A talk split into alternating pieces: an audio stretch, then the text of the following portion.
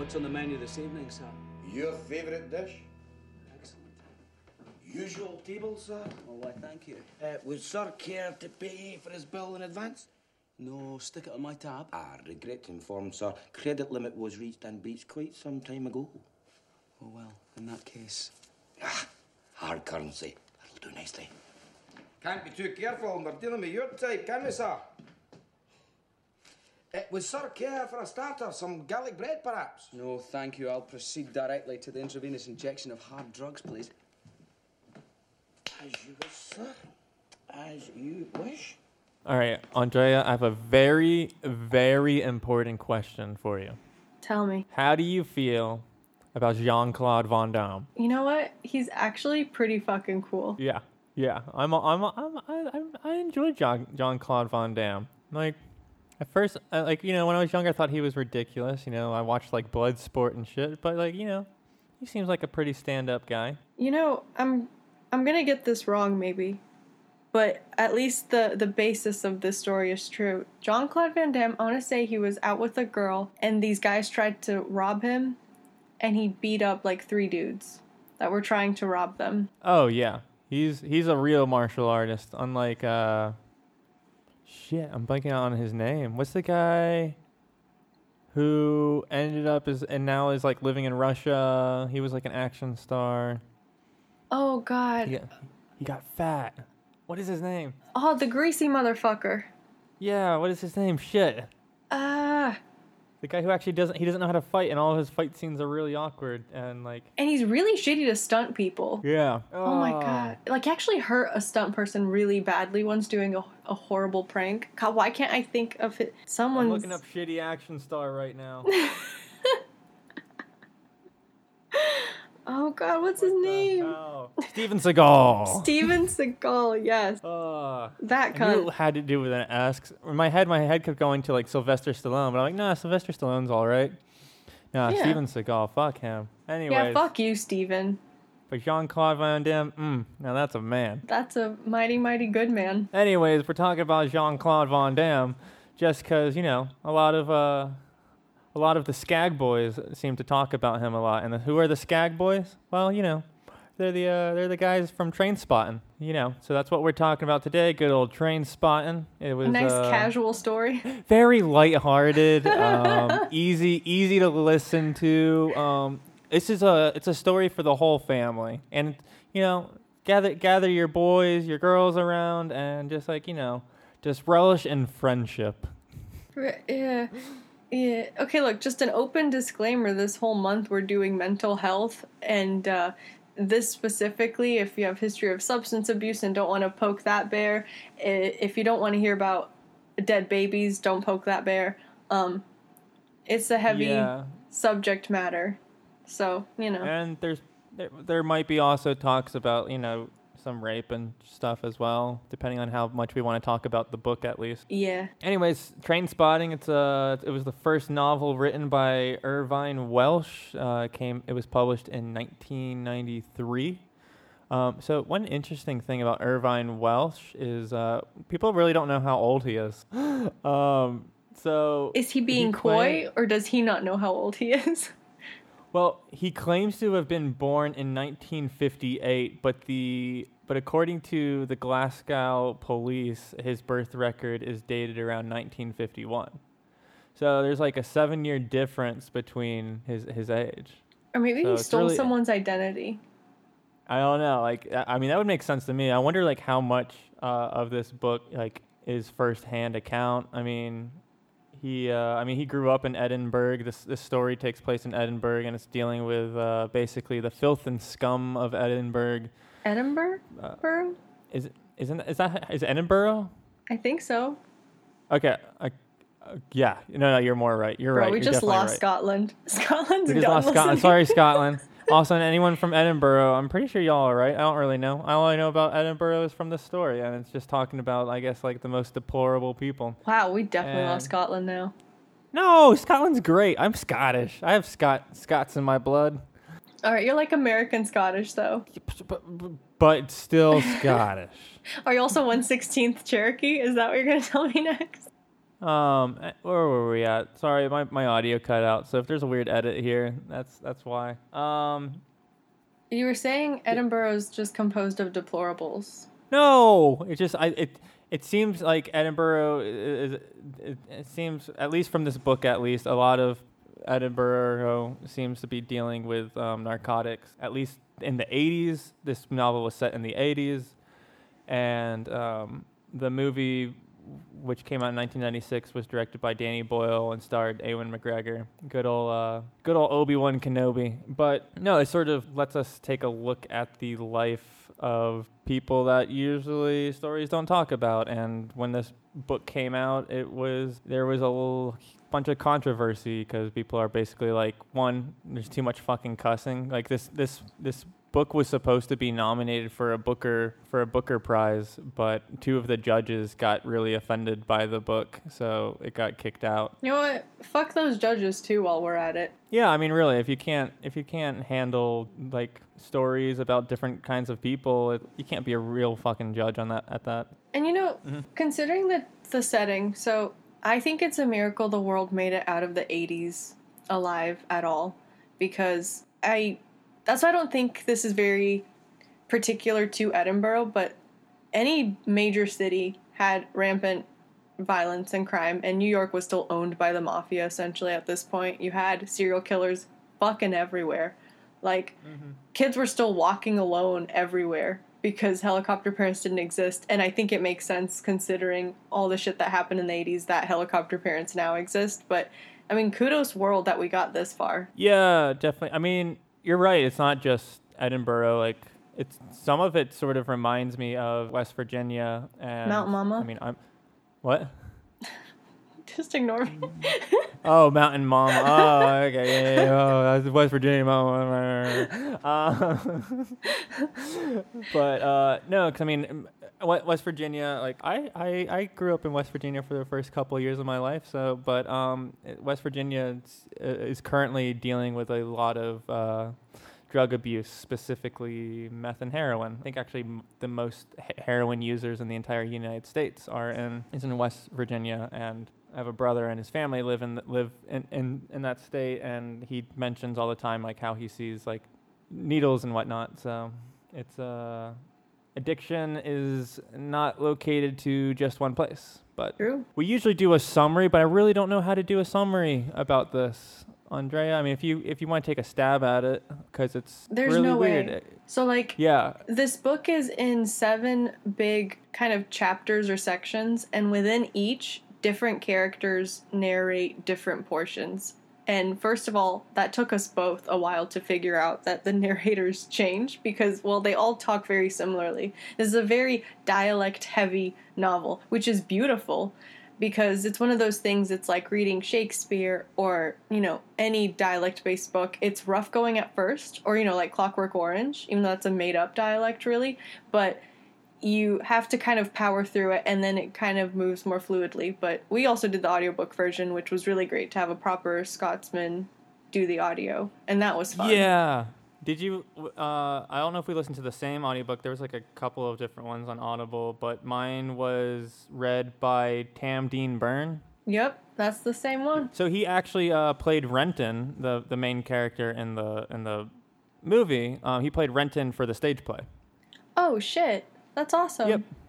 So that's pretty cool. But uh, yeah, it's it's really it, it was a really weird, interesting um, book to go through because of like you know you're getting different p- perspectives in this friend group. Sometimes you're getting some of the some of the girls' perspectives. Those usually those came like later on in the book, and I was a bit I was just like oh okay. And then some, there's like a couple of chapters that are like in third person, and Yeah. um, which actually I kind of liked those maybe the most, the, at least the way he wrote. I guess maybe because it was like a nice breakup from the uh, straight dia- dialect writing. It was actually really nice. But anyways, um, first thoughts on on the book, Andrea.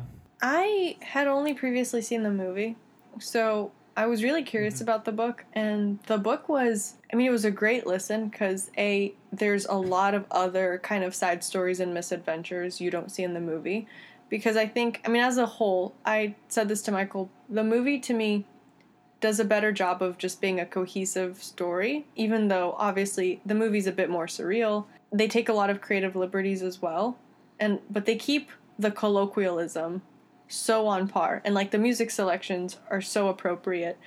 But yeah, the book just has a lot more stuff. And a lot of more fucked up things. So much. Jesus Christ. Like that's the thing, you walk away from the movie and obviously there's the the dead infant, which is kind of one of the rougher points of the movie, and then you come away from the book going, "Oh, it got a lot worse," which is a lot to say about a piece of work, but I mean, yeah, I really enjoyed getting to read the novel. There's some things that, I, uh, that are in the novel, even though they are fucked up, that I kind of liked more. Um, like there's some stories that I thought were really interesting, and they they didn't put them in there. But I mean, there's there's a lot of interesting short stories in this, and they and they kept a lot of the interesting ones in there. But there's like there's like a couple of them, and and, and I get why they took some of them out because some of them follow Rent Renton's brother, which we never meet in the film. They there's also stories with Davy, which they sort of mix Davy with with uh, Spud a bit for the movie. Yeah. So S- Davy got cut out and replaced and and added to Spud, and like the Bad Blood chapter um, is one of the most one of one of the most fucked up parts of the book, which is where it's the one where Davy finds out he got HIV and it was all this one guy's fault. So he goes to a HIV anonymous meeting and basically figures out a way to terrorize the guy. Um, so that like as he dies, he feels absolutely horrible. But Yeah, I that was the rougher bit of the book for me. like it was it was really fucked up but i enjoyed that story and and i agree it was really rough especially when davey is explaining what he did um, and i'm not going to go into it but it's uh it's it's hard to get through but i was just sort of like i was like all right i'm actually for in a weird way enjoying this part. Um another story it was because I think it was like a nice story that uh, become a little bit more sympathetic towards Renton was the Mark Hunt short story about um, w- when Kelly is working at the bar and then she's like calling saying Mark Hunt, which sounds like some, her saying something else um, in a Scottish accent. And like Mark's uh, Renton is laughing with everyone else, and then he stops and realizes everyone is laughing in a way that's humiliating her and he's like if he, he's like if i had known basically he says if i had known i wouldn't have laughed. So he's like how would i have known? And he feels horrible for laughing at kelly. Because he just thought it was a funny situation but he sees that everyone's doing it to make fun of her. And so there's a, there's a couple of things. And also i really liked the little um, ramblings which were like the junk dilemmas that were like appeared in each section which i think one of them appeared in the movie. He, he goes into some like interesting opinions about junk which is heroin. And and its uh, relation to life and society and stuff. So there's things like that that are really interesting with the book. True. But it's interesting because you brought up Davy. I feel like Davy was split up in an interesting way to. They gave Tommy some of Davy's story because Mm-hmm. Tommy becomes the person who dies because of the to- toxoplasmosis aggravating the HIV. And which is so fucked up, like already as a story in the book. But when you think about the fact that it's all kind of because of Renton that he stole the DVD of Tommy and his girlfriend having sex, which sent them down this whole spiral of them breaking up, and then that leads Tommy to wanting to try heroin for the first time. And then there's that also that really sad portion in the book where he's like, "Why am I the only one who's contracted this?" And Renton keeps saying, "I never shared needles." Where he's like, "I've done a lot of stuff, but I never shared needles," and it's like really sad, but also poor Tommy. I don't know. Yeah, yeah. I always figured he was kind of like the youngest one in the group or whatever, and you don't really know the full age of everyone. They're like, I guess, somewhere in their 20s. I think Begbie might be in his 30s. He he seems like the oldest one, and he's a fucking psychopath who just wants to fight everyone and stab people and. Although, um, can I just say, who- Begbie is the such a fun character, and the actor playing Begbie did such a good job. Oh yeah. Mm-hmm. I bet he had a fun time doing it. God damn, fucking psychopath. I mean, what was it? The the scene when he like throws the beer off the ledge and smashes that woman's face. Well, what's interesting is like the movie. It's a group of like already very annoying, um, like opposing football team guys. But in the movie, Yeah. they swap it out for this woman, and they just pan to her, and it's just like blood face from the glass being thrown. um, it's that's what's interesting. Like a couple of things are a bit worse in the movie. I mean, it's small details like that, but for the most part, the book hits much harder. Also, when he goes to, there's one of the great scenes to me, like when he drops the opium. Oh my god, what's that called? Pills you put in your butt, Michael. The opium suppositories. When he drops those, like it's already really grody in the book, but there's one thing for seeing that disgusting toilet in the movie and the fact that like you know in the novel you know he's like kind of digging for it but in the movie it goes so far as to like well a you're watching him really casually sit on that grody toilet seat and then he's like drops down to his knees to look for it and all the time you're thinking of all the fluids he's accumulating and then he full on dives into the toilet but then you get this actually really pretty scene of him underwater looking for going past mines and looking for these suppositories uh, Yeah, I really liked that uh, that surrealist scene. Like all of the surrealism that Danny Boyle added to the film was really nice. Like that the the scene when Renton ODs and gets um, basically put into a coffin in the car- in the carpet rug that he uh, falls on and then is like getting carried and I really liked like how they did like the camera shot where it's like they had like the carpet showing on both sides as he's like getting carried out by um which that character got I guess got added. They called him Mother Superior and like get taken to the hospital. I I loved the way that was done. So, okay, but let's talk about that because that was a weird change from book to movie. So, in the book, I forget which character it is, but he talks about how every time a certain character gives them heroin, it's weak stuff. So, they're always accustomed to taking a bit more than usual. And that's mm-hmm. what leads to him overdosing. And then in the movie, the Mother Superior person, like, br- just brings him and I like that dialogue bit where they're talking like they're putting in an order at a fancy restaurant. And the guy's like, Would you like some garlic bread before your meal? And he's like, No, no, straight to the uh, intravenous narcotics, please.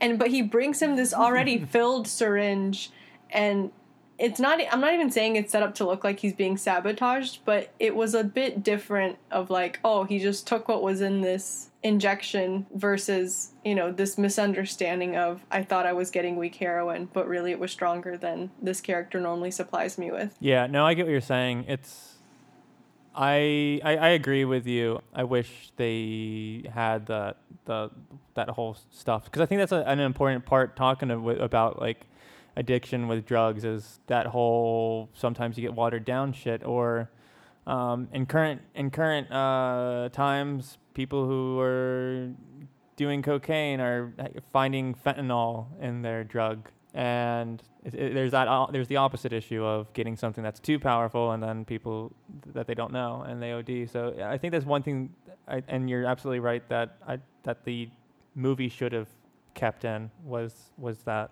one thing that I liked also better in the book was the um, Diane stuff.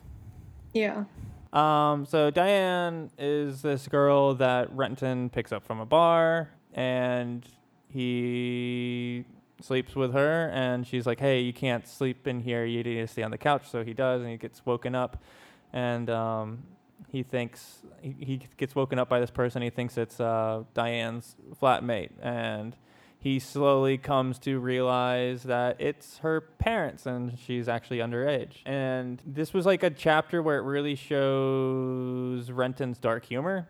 Yeah. Um, what is it? He's talking to the father, and they. I really like the conversation in the book. It goes on a way longer than the film does, but he's getting into like conversations with the father, and they find and they get to the point of talking about football, and like he he what was it? He was like he said something along the lines of he was happy. This is the first th- reason he's been happy that he fucked this girl. Besides, I mean, he, what was it? The first reason I forget shit how he put it, but it was basically saying like he this was something great because he was able to talk about football, um, and like have this great conversation about the teams and whatnot with this guy, and um, it was like basically he was saying it was like one of the perks besides like actually having sex with this girl. He finds out she's underage, and there's a really, it's a fucked up and dark comedy line at the very end of the story in the book where Diane comes back to his place after he he's trying to like basically ditch her, but she comes back and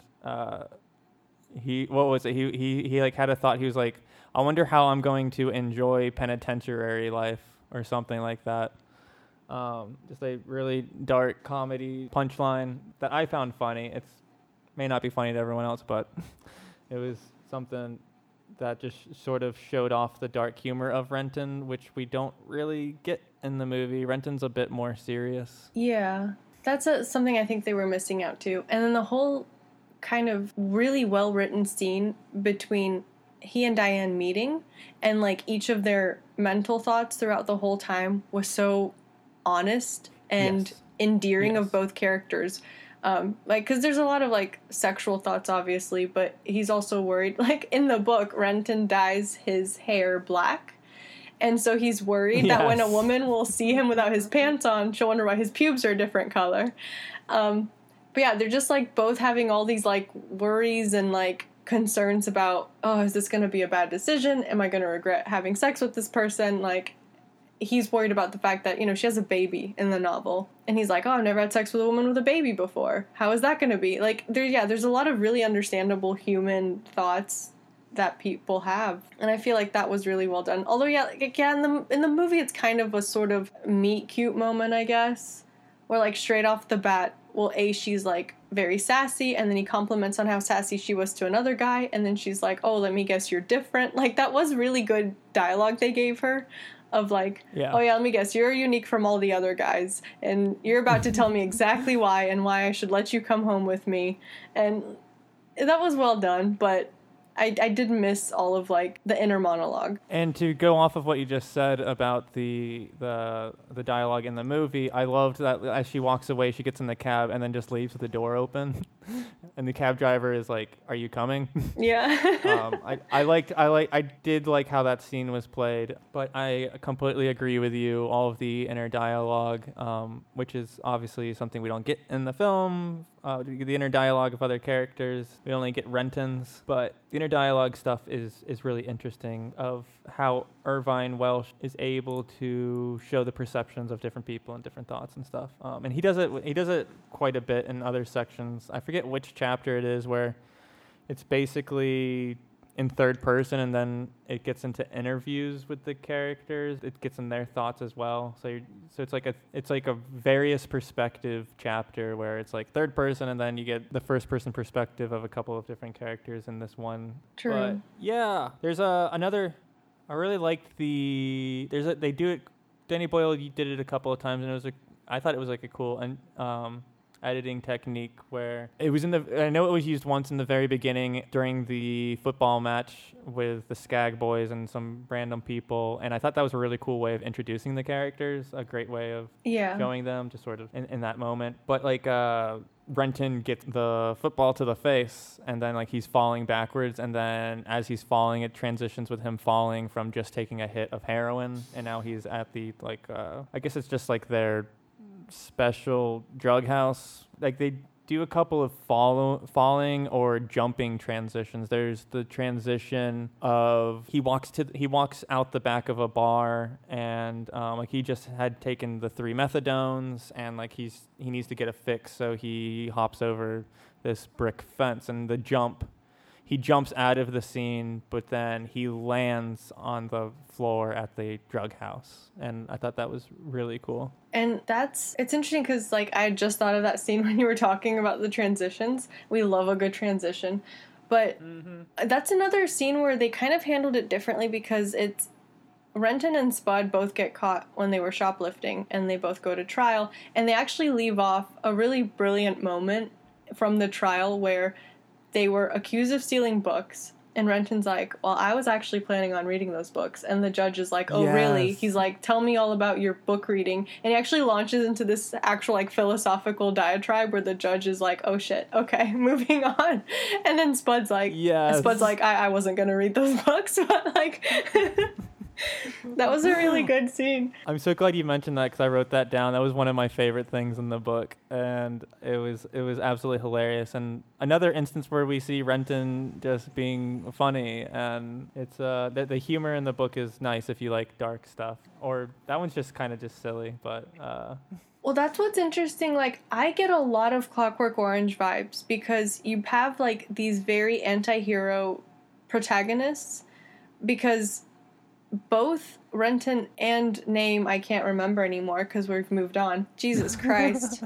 Alex. Okay. They're both pretty brilliant and just entirely misusing their brains. But they just have these moments of like, you actually have an incredible mind, and I love to like witness it in action, but what are you doing? And like that's one of those really ultimate tragedies of Renton is that's like a layer they leave off in the movie of it's already sad to watch his shit fall apart and like what's happening, but on top of it, like, you know, they don't mention the sick brother dying. And, like, it's one of those really sad things where his mom is pleading with him to stop because she doesn't want to lose both of her sons. And, like, his brother had died within the past year. that's uh you Renton's very sympathetic character and way more so in the book than the than the movie. I mean, you you sympathize with him in the movie, but it's there's a lot more to him than just sort of being a junkie. Like like you said, like he's dealing with his brother and what what, what was the word that he used? Canatonic. Yeah. Um, his brother was canatonic, and and then like he he he ultimately dies at some point in the book, and it's just sort of he's dealing with his brother's like I guess sort of waste of life because his brother's a vegetable and like it really bothers him. And then i guess in a way he's doing drugs to get rid of it but he's not doing anything with his life either except for drugs. And so you're just trying to deal with this sort or try to understand and sympathize with this complex character. But that's the thing, like, ultimately, this book is made up of just character studies. And they're all very dynamic characters. And that's one of the really strong points is getting into the head of some very interesting people. yeah irvine welsh i think did a fantastic job and i get why it got such a big cult following i understand why danny boyle wanted to make a movie out of it it's it's an interesting tale it's something that uh, we don't see enough I mean, we probably see it enough. I don't know. I guess you don't want every story to follow uh, druggies, but um, it's a, I guess, a sympathetic story. And I think the, I can't remember if it was in the book or in the film, where basically Renton's talking about how every time someone goes to a penitentiary, that every time that they go, it's more likely they'll end up going back in at some point after they get out, and how basically taking a hit of junk um, every time you take a hit of junk, you're more likely to come back, and sort of sort of associating those two things a bit. Renton's Renton's quite a bit of a philosophical character. Yeah. Um, and I guess also is Sick Boy. Sick Boy is philosophical in his own way. Um, another funny moment that was in the book, and it was sort of done in the movie, was when Sick Boy uh, shoots the, the dog of the skinhead, and the dog ends up attacking the skinhead, and then si- th- what they didn't show in the movie was Sick Boy actually saves the guy, and then then uh, a police officer comes and um, says that uh, I, I think that Sick Boy's gonna get like a heroic award or something. Well, but wait. Sick Boy was the Because in the book, Mhm. it's fucked up. Because Sick had want uses this as an excuse to like strangle the dog with its own collar. Sick boy, yes, I forgot about that. Sick Boy's like a mental psychopath, where Begbie's just like the violent one. But he likes to just Yeah. play with people, and yeah, he's very interesting. Especially on top of the fact that like, I love um, I think it was Renton when he was like talking about picking up women. Of how he just made sure to never introduce them to Sick Boy because he was objectively the more handsome one. And he was like, I just never even mentioned him because even though they can't tell what he looks like from a story, I just don't want to bring him up, which was really funny. yeah, because what was it? Sick Boy was always like getting laid and whatnot, and um, yep. It's it's in that scene that you, you already mentioned it, where the baby dies, and we, we, we ultimately find that Sick Boy was the father, and it's sort of it's that's like one instance we're able to sympathize with Sick Boy, even though yeah he's he's he's a he's a kind of a nutcase. um, so listening to this story while driving at night, and you're going down a, a road that you've never been on, it's really creepy, and then uh, unfortunately it's at the point in the audiobook where uh, you're dealing with the the withdrawal scene Yeah. not a fun time uh, in a place where, where you're like going down a winding road and uh, it's dark and you're, you're you're you're getting spooked by one the the story the, the the way this section is told uh, you're just you're just uncomfortable where you're currently at as well um, not a fun time for me but it, I do really enjoy that scene a lot. And the movie does it really cool. There's a there's a like there's a there's some really cool editing techniques in that scene um, in the in the film. Like the room getting larger and larger as the bolt as the bed is being like pulled back was really cool. And when Begbie shows up in the bed and then sort of like disappears when Renton pulls the covers. But I think they left out something important that was in the book was when Begbie shows up he actually shows up at the house um, Yeah. and Renton is trying to basically be like, "Hey, stop putting on the act of being like a straight-laced person and and give me give me uh, my hit." And uh, basically, Begbie is like, "No, I don't do that shit anymore. I'm off of it." Um, and basically, trying to comfort Renton and saying that like it's it's been a couple of days. He's been through the worst of it. It'll get better because he because Begbie had done it. But um, I thought that was Wait, was that thing Because I thought was- Begbie never did. He never did drugs, and he just judged them. But he was an alcoholic. But Maybe. but yeah, he was talking down to him about it. But yeah, he'd never done any substances. All right, so it was someone else that maybe it was Sick Boy that was there. Um, That sounds like Sick Boy. Yeah, it was probably Sick Boy. Oh yeah, because Sick Boy was Somebody- clean for a little while after the baby died. Yes. Yeah. So that's an interesting thing. Like in the movie, Mhm. a lot of them had kind of stopped for a while, especially after Tommy. And then that was a kind of a change they gave for Renton because in the book, he had been clean for a while and then he decides when they do that heroin deal that he wants to try it because in the book he says, you know, after being used to some really shitty heroin all my life, I wanted to try the good stuff for once. Who said it was like a sort of Edinburgh junkie bucket list thing. And in the movie, they made it seem like someone had to test it, and he drew the short straw. So he's the one who had to try it out, which was an interesting change. But at the same time, I mean, I kind of get why they changed it. It, it would have kind of changed up the character a bit, um, kind of randomly, at least for the film. In the book, it makes sense. Which I gotta say, uh, Danny Boyle and I forget the name of the guy who wrote the screenplay for the film. Fantastic job picking out a cohesive story out of this book.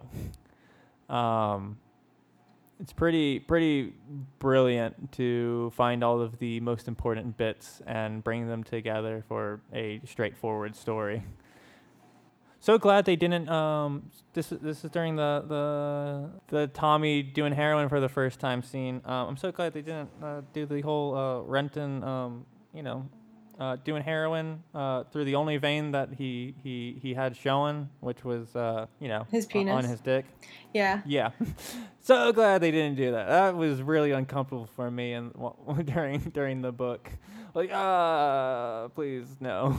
Yeah, instead in the movie, we Oh. get um. like a weird scene of Mother Superior getting like someone else shooting him up in the penis. So, like, someone got Yeah. shot up in the penis. It just wasn't Renton. Well, I want to say I'm glad that in the end, you know, after obviously Renton decides to screw his friends out of the money and take it. In the movie, it kind of leaves it open ended, but in the book, he talks about going to Amsterdam to start over. But I'm glad in both, he decides Spud is the most innocent of them. And like in the movie, you see him leaving the money. In the book, he just says he will. Um, but there's a very specific Spud scene I want to talk about because it was Okay. in the segment like they had all gone out and were trying to pick up women, and I feel like they weren't successful. But Spud uh, specifically gets really sad about it, and he's he finds solace in listening to the Smiths. because Yes. he just identifies with that, which was just so pure and like Spud is just a kid in a in a grown up's body. Mhm. So it's n- it's now two weeks in a row we've talked about the Smiths. Let's hope it uh, sticks through. Oh the my rest of the god, so true. See, every book about mental illness, we were all at some point into the Smiths. Maybe your depression has gotten uh. more sophisticated since then, but.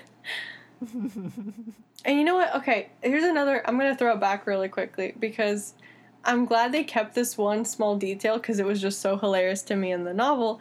Is how Sick Boy likes to think as Sean Connery, or he, he thinks he's Yeah. speaking to Sean Connery. So in the scene where he is shooting the dog with the airsoft rifle in the movie. Well, that's the thing. So they changed that because in the book, Sick Boy shoots the dog with the airsoft to aggravate it, and he's they're doing that whole bit of monologue as Sean Connery. But in the movie, they have Renton be the one that actually pulls the trigger, and they do have that really funny line that Sick Boy gives him, which is for a vegetarian. You're really kind of an asshole, or something like that. Um, yes. uh, which I love that like in the novel too like he's like I'm he's like I'm not doing it for any reason other than I just don't like the taste of meat. and then like when he meets Diane's parents he's like I I ate the bacon he's like just not to be rude but he was like I was really grossed out the whole time. uh, speaking of great lines, I think Alison might have had the best line. Ooh, tell me. Uh, when it's it's when she she gets she takes the uh, heroin shot and she gets she says that beats any meat injection. Oh, that beats any fucking cock in the world. Yeah, that's true. Yeah, there were a lot of little. Just because I like to write shit like this down because, you know, I'm a word slut, but like there's these really great phrases from the novel, like interpersonal booby traps. And then there's that whole scene where you meet like Stella and Stevie, and the whole like passage there goes like Stella was a bit of a slag, but Stevie loved her, which made Stella less of a slag in Stevie's eyes. I remember that. Yes, that's a great line. Um, I I wrote down a line from the film that I, that I wasn't sure was in the book or not, and I think it was when Renton recovered um, from the withdrawals, and he's like out at a club with I think Begbie, and he's just sort of sitting there, and he's like sort of observing everyone. He's like, one thousand years from now, there will be no guys and no girls, just wankers. Yeah. I found that great. so true. Anything else, Andre? Anything else you want to say? Well, I was gonna say, like, not only did they take this stream of consciousness novel and make, like you said, a cohesive story, but I think a lot of times when something isn't well done, if you try to put in humor after something heavy or around something heavy, it can come off really awkward.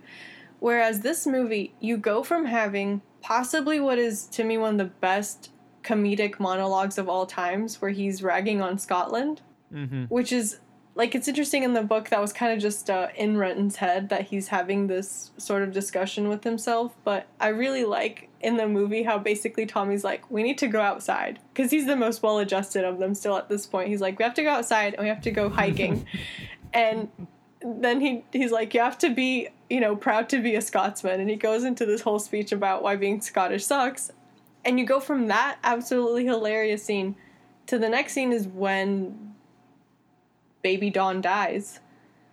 But Yeah. like it never feels like it's jarring of the sense of it's a contrast, but the writing and like the directing is so good where it just all fits though. It's all in the same fucked up universe of like interesting characters that have really they have shit to say, but then also they're in a bad place. Yep. No, I used that very pointedly. Um, yeah. Uh, Danny Boyle and whoever the screenwriter is, give me one second. Going to look it up. Give me one second. Here we go. Uh, John Hodge. Good job, John Hodge. Proud of you. Very Five nice. stars. Seriously, good job. or three or three stars if you're uh, if you're if you're uh, Oh my goodness, I just blanked out on him. Who's, who's the famous film? Who, who's the famous film uh, critic? He died a few years ago. Ebert? I think the most. Yeah, thank you. Roger Ebert. Good old Ebert.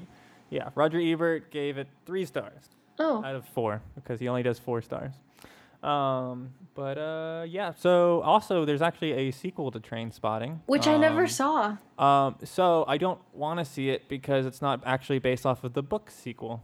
There's actually a book sequel called Porno that follows the characters of um, t- that follows these ca- the Skag boys ten years later, and instead of it revolving around heroin business, it's revolving around the pornography business. And apparently, some other characters from one of Irvine Welsh's books appear in it as well. So it's sort of like a crossover between uh, two of his other books. So yeah. But yeah, Trainspotting 2 uh, is apparently, I think they took some stuff from porno, but it's not like a real adaptation of it. So, Hmm. And you know what, kids? This this bit we not always remember to do or can do, but our Harry Potter connection, the great Shirley Henderson, aka Moaning Myrtle from Harry Potter, is Gail in Trainspotting. So what? there you go. what? Have fun with that. Shit. Harry Potter world is also in Trainspotting. Who would have thought? This is what happens when Oh, you don't get accepted to Hogwarts. No. Um, or I want to see a uh, see a Harry Potter adaptation where it's the Skag Boys g- actually got into Hogwarts, and like they're just acting like absolutely uh, they're abs- they're acting like absolute wankers as Renton puts it. Um, cool. Uh, that's Trainspotting. That was fun. Um, recommend the movie. I'd also recommend the book uh, if you want to trudge through a bunch of dialect stuff. But uh, Andrea, what are we doing next week? next week we're doing. We need to talk about Kevin. Shit. What did Kevin do? Something bad. Okay. What is it? Let's Uh. find out. Join us next week. Join us next week to find out what Kevin did. Have you have you seen the film? but I've not experienced this at all. I've just heard so many people talk about it for so long. I know. Okay. I know. All right. I've seen the film. It's been years, but uh, yeah, it's gonna. It's a tough. It's a doozy. And don't we get, isn't it Ezra Miller again? Is it? Oh yeah. Oh, I think it is. what Give a powerhouse. Yeah, I, I'm pretty sure that is Ezra Miller, which I think is the first film that I saw him in. Yeah, that's Ezra Miller. And it also has Tilda Swinton in it and John C. Reilly. God, I swear, and if, if they use the Smiths in any part of that movie, I will shit myself like Spud did. I will shit myself so hard. Well, let's find out next week. Did I shit myself? I'll tell you about it if I did. I have no shame. God, I can't wait to find out. Is, I'm on the edge of my seat. Michael and I won't talk for a week, and I mean not at all. We already avoid talking about the books. We're not going to speak for a whole last week, and he won't know. Mm-mm. Nope. All right. Ooh, what a what a conclusion to this episode. well, folks, you heard it. You heard it from Andrea. Stay tuned next week to find out. Well, so uh, as always, uh, you know, read along, watch along, and uh, Ram lam a I'll see ding you dong. next week. I'm doing a dingo. Get me out of here. I'm hungry. Bye. Bingo, bango. I want it. All right. Bye. Tommy. This is not natural, man. It's a great outdoors. It's fresh air. Look, Tommy, we know you're getting a hard time off Lizzie, but there's really no need to take it out on us. Doesn't it make you proud to be Scottish? It's shite being Scottish! We're the lowest of the low! The scum of the fucking earth! The most wretched, miserable, servile, pathetic trash that was ever shot into civilization! Some people hate the English, I don't! They're just wankers! We, on the other hand, are colonised by wankers! Can't even find a decent culture to be colonised by! We're ruled by effete assholes. It's a shite state of affairs to be in, Tommy, and all the fresh air in the world won't make any fucking difference!